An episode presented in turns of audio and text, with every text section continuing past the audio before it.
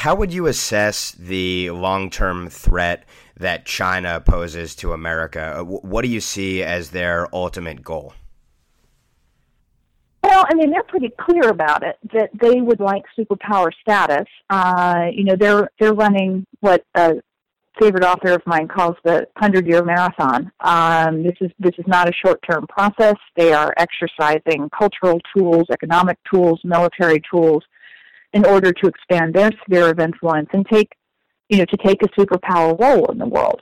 Now, I don't necessarily think that the PRC will be a wonderful actor uh, in a superpower role. So I might be inclined to uh, to try to push back on that in different ways. We certainly have human rights. It's always been just extraordinary to me that the first time Hillary Clinton went to China in February of 09, she announced human rights are off the table. We're not even going to talk about it. It's incredible. Why would we cede the moral high ground to these people? It, it just it, it makes no sense. I mean, they hate it. Good that's a tool. I mean, it's it's a feature, not a bug, and so you can push back that way.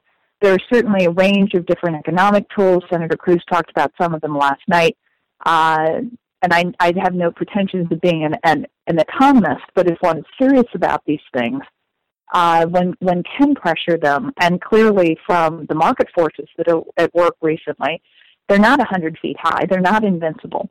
Um, and it also gets back to the military investment.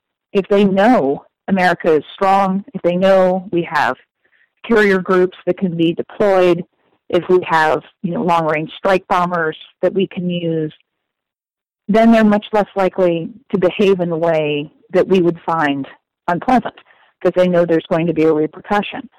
But if we refuse to make these investments the way this administration has, then they know there isn't going to be any retribution, and they're more likely to, to act aggressively.